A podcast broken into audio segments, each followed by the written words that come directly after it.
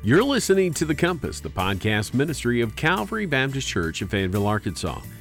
We're thrilled that you've chosen to download and listen as we continue our journey through God's Word. My name's Dan Carson. I'm the family pastor here at Calvary, and we would love to meet and to worship with you and your family. Our worship time is 10:30 on Sunday mornings at 1410 North Porter Road in Fayetteville, Arkansas. And if you're looking for more information about the church, you can find that at calvaryfayetteville.com or call us at 479 442 4634. Now, in today's podcast, Pastor Kirk is starting a new series called Lessons from the Upper Room with a message entitled Jesus Washes the Disciples' Feet from John chapter 13, verses 1 through 5. Let's listen together. Let me ask you a question. What would you give to spend an evening with Jesus, hearing him teach, hearing him pray, able to ask questions of him and get personal answers. What would you spend for an evening like that? Well, you see, that's exactly what we have in John chapters 13 through 17. Five chapters, and if you have a red letter Bible, Almost every word in those five chapters are in red because they are exclusively the words of our Savior. As the shadow of the cross was being cast over his life and was looming large, for it was going to take place the next day. Less than 24 hours before his sacrificial death, Jesus spent this time investing in the hearts and the troubled minds of his disciples. He was there to intercede on their behalf. We read in these chapters the most comprehensive, the most detailed prayer that Jesus ever prayed. Now, over the next few weeks, between now and Resurrection Sunday, we're going to look at some of the events, some of the things that take place in these chapters, this night before Jesus uh, was betrayed. The picture of Christ's ministry from his washing the disciples' feet, which we'll read about today, to his high priestly prayer. This shows us the heart of our Savior. Now, if you remember, and I realize it's been a long time, it's already been at least two weeks. Since the month of February, when we focused on, on a series called Matters of the heart, talking about our hearts. In the month of love, February, we talked about the heart. And we learned that when it comes to our hearts, our hearts are deceitful and completely untrustworthy. When someone ever says to you, just follow your heart, there's no worse advice that you could ever be given because your heart will trick you, it will deceive you, it will mislead you. I think it's appropriate that we follow that study up with looking at the heart of Jesus. And that's what we find all through the Gospels, but nowhere more detailed and more specifically than John 13 through 17.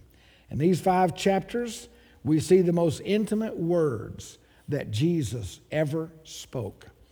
We see the entire gospel story in just a few words. And we have enough truth to spend the rest of our lives studying, even if God had never given us the rest of the Bible. So, with that in mind, let's read our text for today John chapter 13, beginning with verse 1. Now, before the feast of the Passover, when Jesus knew that his hour had come to depart out of this world and to the Father. Having loved his own who were in the world, he loved them to the end. During supper, when the devil had already put it into the heart of Judas Iscariot, Simon's son, to betray him, Jesus, knowing that the Father had given all things into his hands, and that he had come from the dead and was going back to the dead, rose from the supper. He laid aside his outer garments and taking a towel, tied it around his waist. Then he poured water into a basin and began to wash the disciples' feet and to wipe them with the towel that was wrapped around him. This is the word of the Lord. Thanks be to God, certainly, for it. Folks, verses 4 and 5 of this text that we just read are by no doubt the most shocking and unexpected things that Jesus ever did. Much of it is lost on you and me because we're living now 2,000 years later in a totally different culture, both in the world and in the church. But it seems that the words of the first three verses are said to put the next two verses, verse 4 and 5, in even greater contrast and make them even more unbelievable. You see, it was this display of Jesus' humility and his servanthood that is so shocking. For the disciples, the washing of their feet was in direct contrast to their heart attitudes at the time. If you remember Luke in Luke chapter 22, writing about these, some of these same events, not in the kind of detail, but we find in Luke 22 that the disciples were having an argument, an ongoing argument. It had been taking place for some time now, going back to Jesus' ministry, even in Galilee. The argument was who of the disciples was going to be the greatest when the kingdom came? Who was going to be the greatest in heaven? How were they going to sit at that heavenly table? Who would be the closest to God? Who would be the furthest? We find that, if you remember, even the mother of James and John had come to, to plead on her son's behalf that they should be on the right and the left of Jesus. And this very night, there was, there was the argument. The Bible says it was a dispute. Who was the greatest? And then, here in the midst of that context, Jesus does something that by watching shows him to be not the greatest, but the least in the eyes of the world. You see, in Bible times, walking in sandals during the dry season that was hot and incredibly dusty. The feet and lower legs would become encased in just a layer of clay and filth and dirt. And when it rained in the rainy season, they would be walking in ankle deep mud and carrying that with them everywhere they went. It was customary that whenever you came into someone's home, if you were their guest, that they would assign the lowest servant of all. Not even the household servants, but the household slave or slaves to come and wash the feet of the guest for some reason. Maybe at Jesus' instructions the owner of this home where they had the Last Supper, where they observed the Passover meal, no such slave was assigned to do that. And so Jesus and his disciples as they reclined, and that's how they ate, that's how they died. It was a long event as they reclined on a, at a low table, and their feet and legs were evident to one another. It was imperative that their feet be cleaned before eating the meal. And so, who took upon himself the task to do that? Jesus, the King of glory Jesus, the creator of the world. Jesus, the Son of God in flesh, that had come to save their souls. Jesus, the one who is worthy of all their devotion, of all their worship, the very one whose presence should have rebuked any discussion of who was going to be the greatest. Jesus gets up from the table before eating and takes off his outer garments, wrapped only in a towel and gets a basin of water and begins to wash the disciples' feet. They must have been stunned. In fact, Peter was so stunned, he said, You're not going to wash my feet. Little did he know he was expressing pride even in that argument, exalting himself. You can't wash my feet. Jesus had to rebuke him. But you see, this is what Jesus came to earth to do.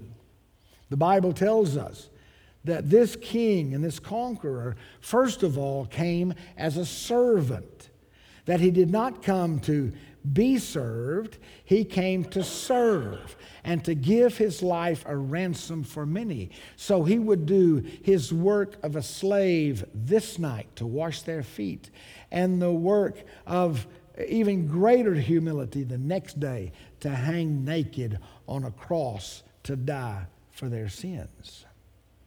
The humility expressed by this act with a towel and basin foreshadowed his ultimate act of humility and love on the cross. Okay, so the question has to be asked what does that mean to you and me? What does that mean to you and me? I believe it means everything. For you see, we live in a very proud and egotistical generation. Maybe the most proud, maybe the most egotistical generation since the time of Christ. Today, it is considered acceptable and even normal for people to promote themselves, to praise themselves, to put themselves first. We always want the best seat. We always want the prominent position. We always want to be acknowledged and recognized. Pride is considered a virtue by many. If you don't believe that, just, just watch professional athletes and not even professional athletes. Humility, on the other hand, is considered a weakness in our day and time. Everyone, it seems, is screaming for his or her own rights, seeking to be recognized as someone important. And if you have a hard time believe that, just check out social media. Have you seen my latest image of me? Click. So and so has posted a new photo of himself or herself. Oh boy, I can't wait to see it. That's the kind of pride that fills our culture today. Sadly, the preoccupation with self has found its way into the church. Perhaps the fastest growing phenomenon in modern Christianity is the emphasis on pride, the teaching on self esteem, self image, and self fulfillment, and other manifestations of selfism, if that is a word.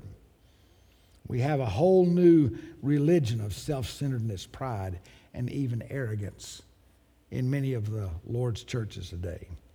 But the Bible tells us that has no place in a Christian church and in Christian theology. Nowhere is that more clear than what Jesus did in this chapter in just five verses. He stunned the disciples and he shocks the world that the greatest of the great is the least of all.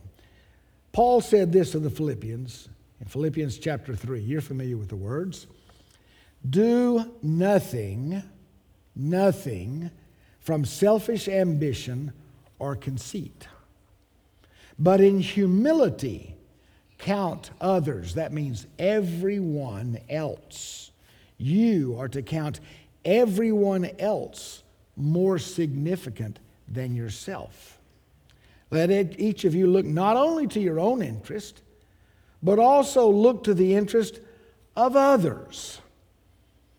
Have this mind, this attitude among yourselves, which is yours in Christ Jesus, who, though he was in the form of God, did not count equality with God as something that he had to grasp or hold on to. In other words, even though he was equal with the Father, and even though he was God himself, he was willing to turn loose not turn loose of his deity, not turn loose of his godliness, not turn loose of his innocence, his righteousness, but turn loose of his privilege, to turn loose of all of, of the things that went with that privilege and to be counted instead by emptying himself, he took on the form of a servant, being born in the likeness of men, just like you and me.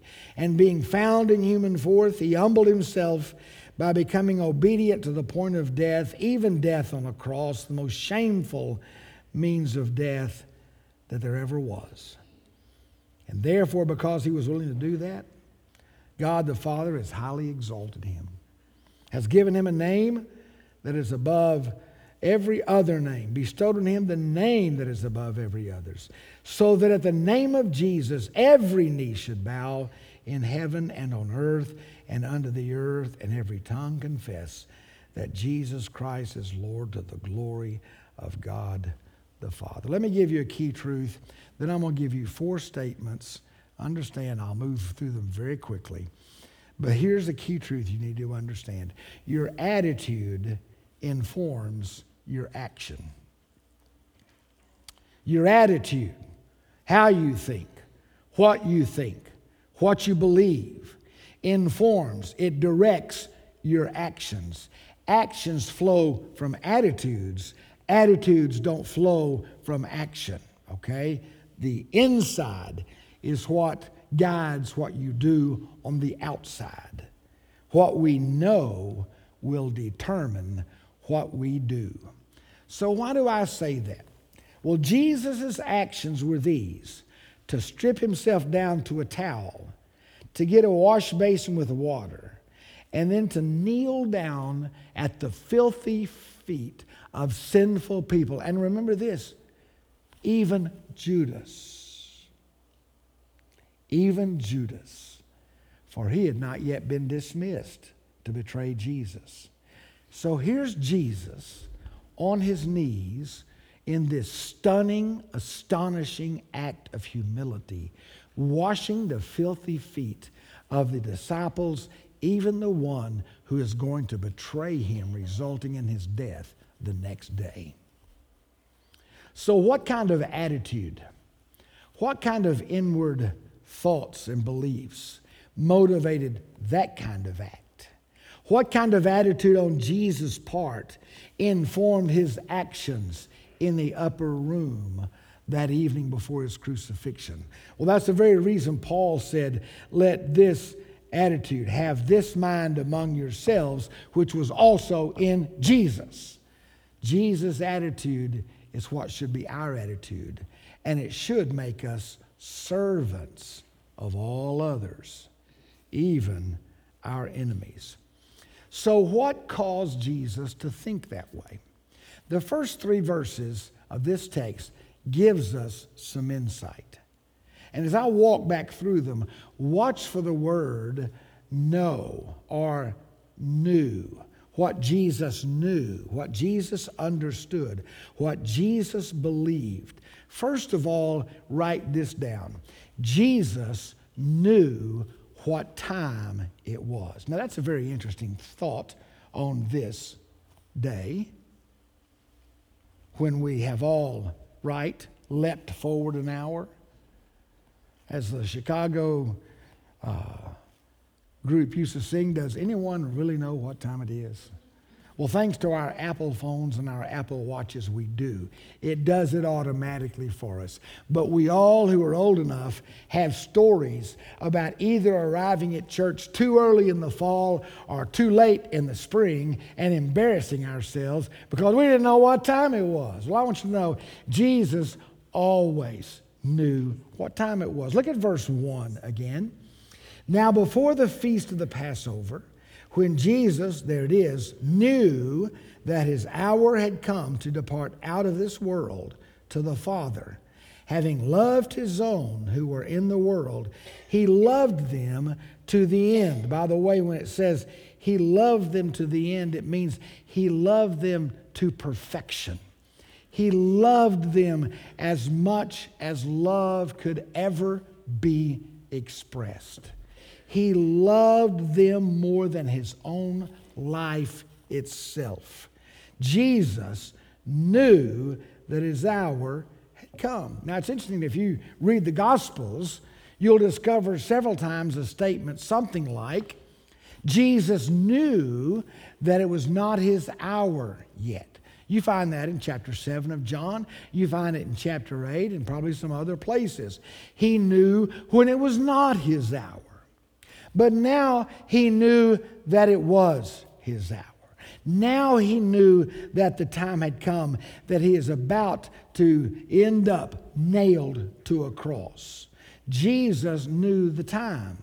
Now listen, I know what you're thinking. Jesus knew everything, right? All the time. He was God. He knew what was going to happen even before it happened and all of that. But I want you to know the Bible emphasizes that you and I, as God's people, it is important that we understand the time as well. Did you know that? Have you read, for instance, First Chronicles uh, chapter 12 lately?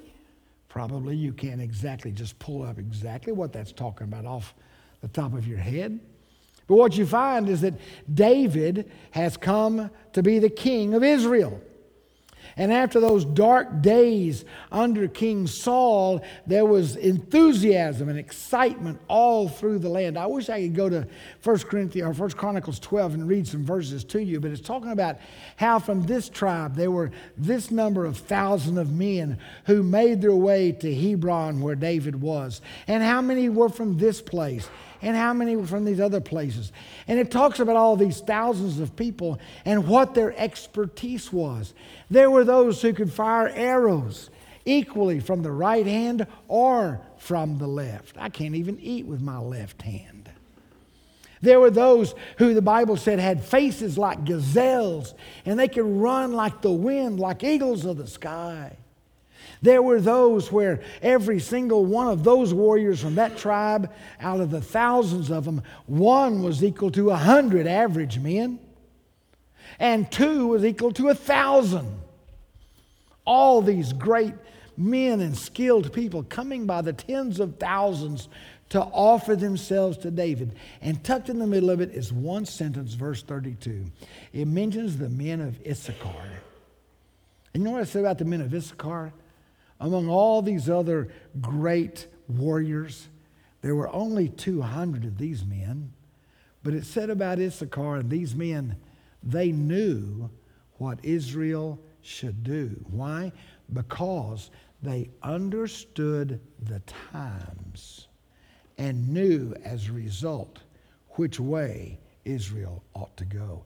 I will say to you, those 200 were more than equal to all the tens of thousands who were great warriors.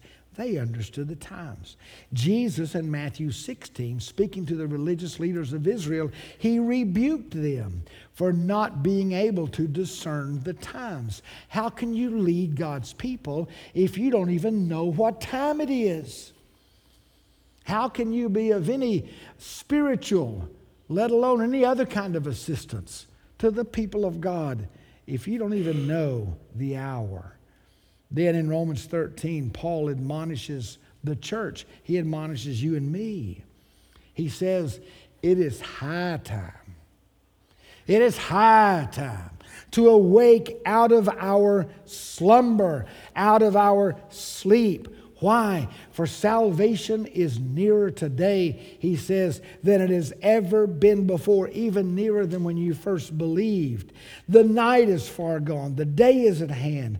So then, cast off the works of darkness, put on the armor of light.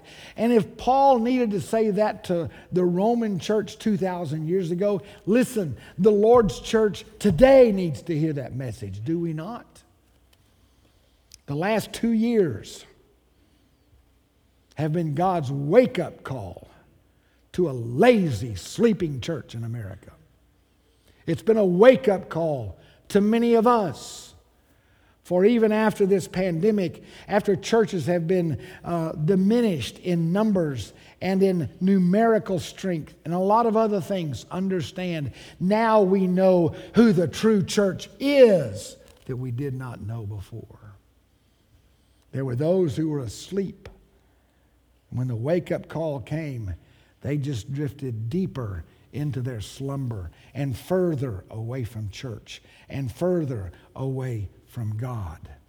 Understand, God is waking up the church today. We have no excuse living in a world that is literally sleeping its way right into hell. There's no reason why you and I should be asleep as well. We need to know the time. We need not to isolate ourselves and walk alone, for that only leads to greater drowsiness. It is time for us to wake up. Do you believe the gospel is good news for lost people? Do you believe that? I mean, that's a serious question because we often say it, but I wonder if we really believe it. Do you believe that the gospel is good news? Let me say this to you it is only good news if it gets to them on time.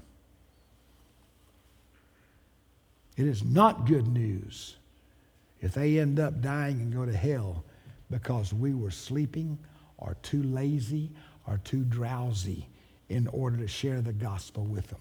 The good news, the gospel, is only good news if it gets to people on time. Do you know what time it is? Jesus did. And knowing what time it was, he washed the disciples' feet. And he died the next day. Number two, not only did Jesus know what time it was, look down to verse 3. Verse 3 says, Jesus, knowing, there's the word again, that the Father had given all things into his hands. Let's pause there for just a minute. And I've named that this, this way. Jesus not only knew what time it was, Jesus knew who he was. Jesus knew who he was. He was the Son of the Heavenly Father. How did he know that? Well, one evidence we have is because the Father had given all things into his hands. The Father had entrusted to him everything that was important. He was called by John in the beginning of John's gospel the Word of God. Why was Jesus called the Word? Why is Word capitalized in John chapter 1 and verse 1? Why does it say, In the beginning was the Word, and the Word was with God, and the Word was God? Why does it call him the Word? Because he is the expression, he is the Word, the message, the counsel, the advice of God to a world who needs to hear from God. Jesus is the spoken word, He is the written word. He is also the living incarnate word. Jesus never had a doubt as to who he was and why he was here. He knew he was the messenger, the prophet, 260 plus names and titles in the Bible the anointed one, the Messiah, the Christ, the bright morning star. It goes on and on and on. He knew who he was. He was not a political activist seeking social reform. He was not confused or caught up in the politics of the day. He was not some kind of faith healer, traveling evangelist, miracle working huckster. He was not an angel. He was the Son of God. And knowing who he was, he knew what his purpose and what his mission was. Now, beloved, we're not the Savior, we're not the Christ.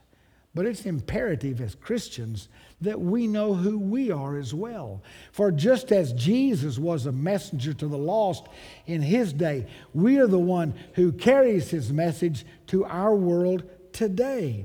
This Jesus was the only begotten, the one and only Son of the living God. He was God in the flesh. He was and is the Savior and only hope of a world dying in sin. And we are His sons and daughters. We're literally His brothers and His sisters. And when He left this world, He entrusted the mission to us that the Father had entrusted to Him.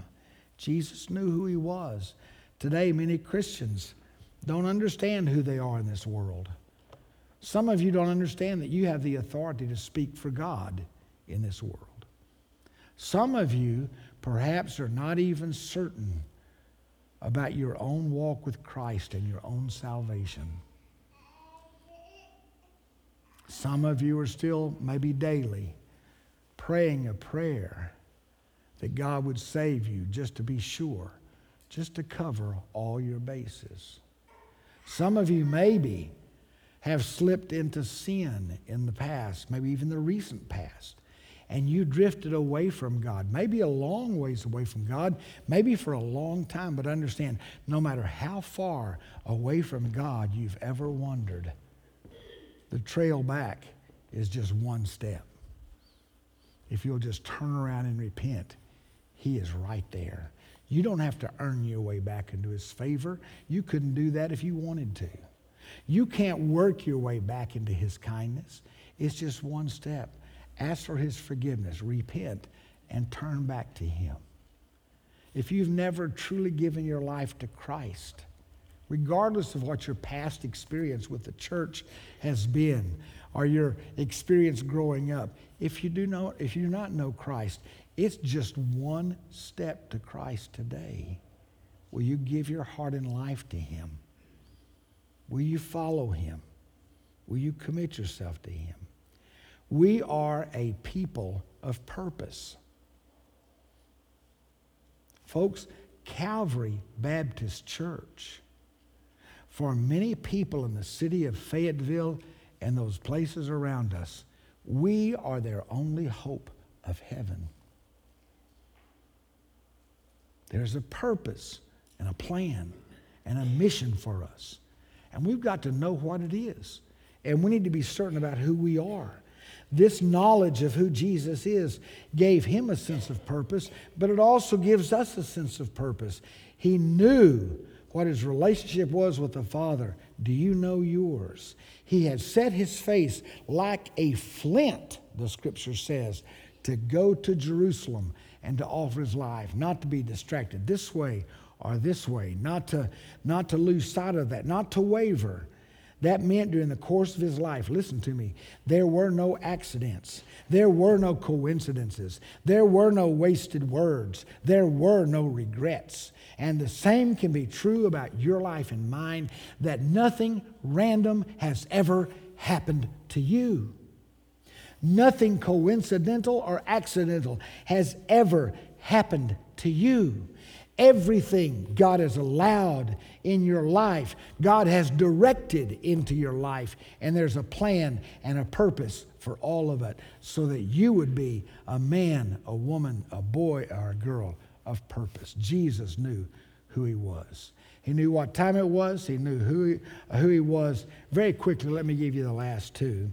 Jesus knew where he had come from. That's number three. And number four, Jesus knew where he was going. Notice what the rest of verse 3 had to say. Jesus, knowing that the Father had given all things into his hands, that he had come from God, he knew where he came from, and he was going back to God, knowing these things, what did he do? He knelt down and was willing to be a slave to others.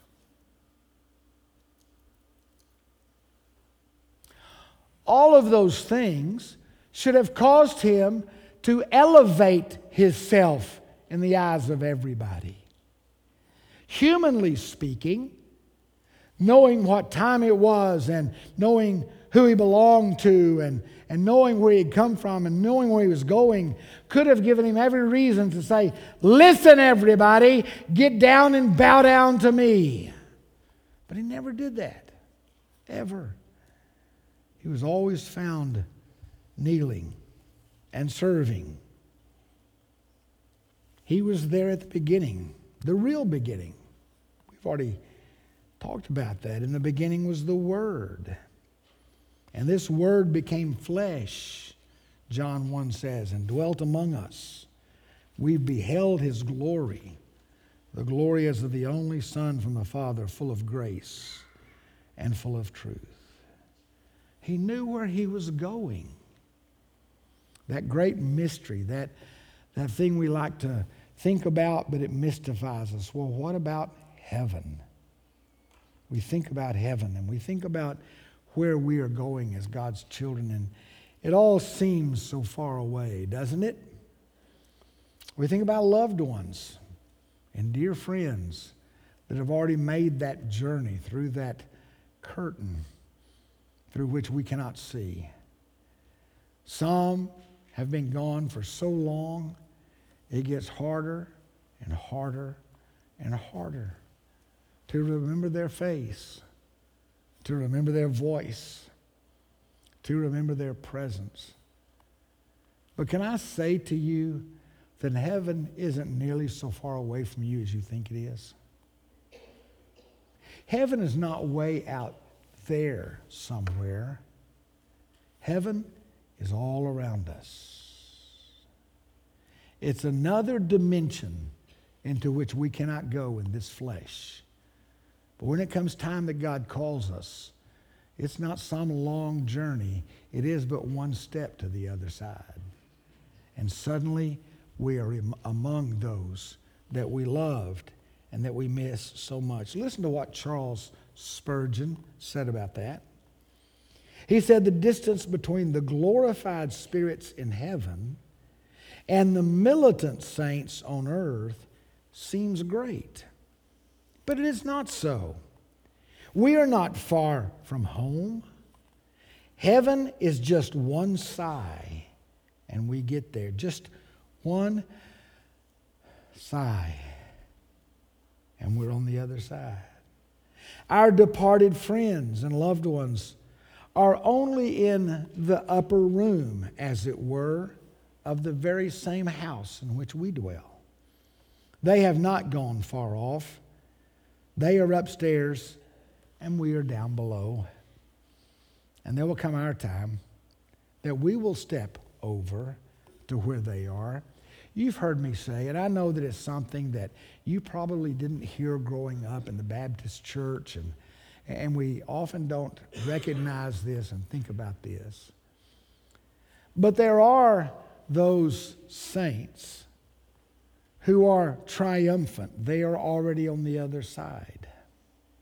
They're on the other side, just upstairs, just next to us. They are no longer plagued by sin and temptation, but that is the church triumphant. And we are still here, living in this life with all of its blessings and all of its burdens. We are the church militant. We're still fighting the spiritual warfare. The enemy is still attacking us. We still face temptation. We still struggle with sin. So there is the church triumphant in heaven and the church militant on earth. And I've said to you, and I've pled with you about how important this time is every Sunday morning. That of all the things Calvary Church does, have done, has done in the past, might do in the future, understand this is by far the most important. This, when we gather to worship, to take the Lord's Supper, to baptize new believers, to preach, to sing, to pray, this is the only thing the Bible says is non negotiable that we have to do. Every other ministry, whether it's Sunday school or whatever it is, outreach, whatever it is, those are extensions and they are important, but this is the non negotiable.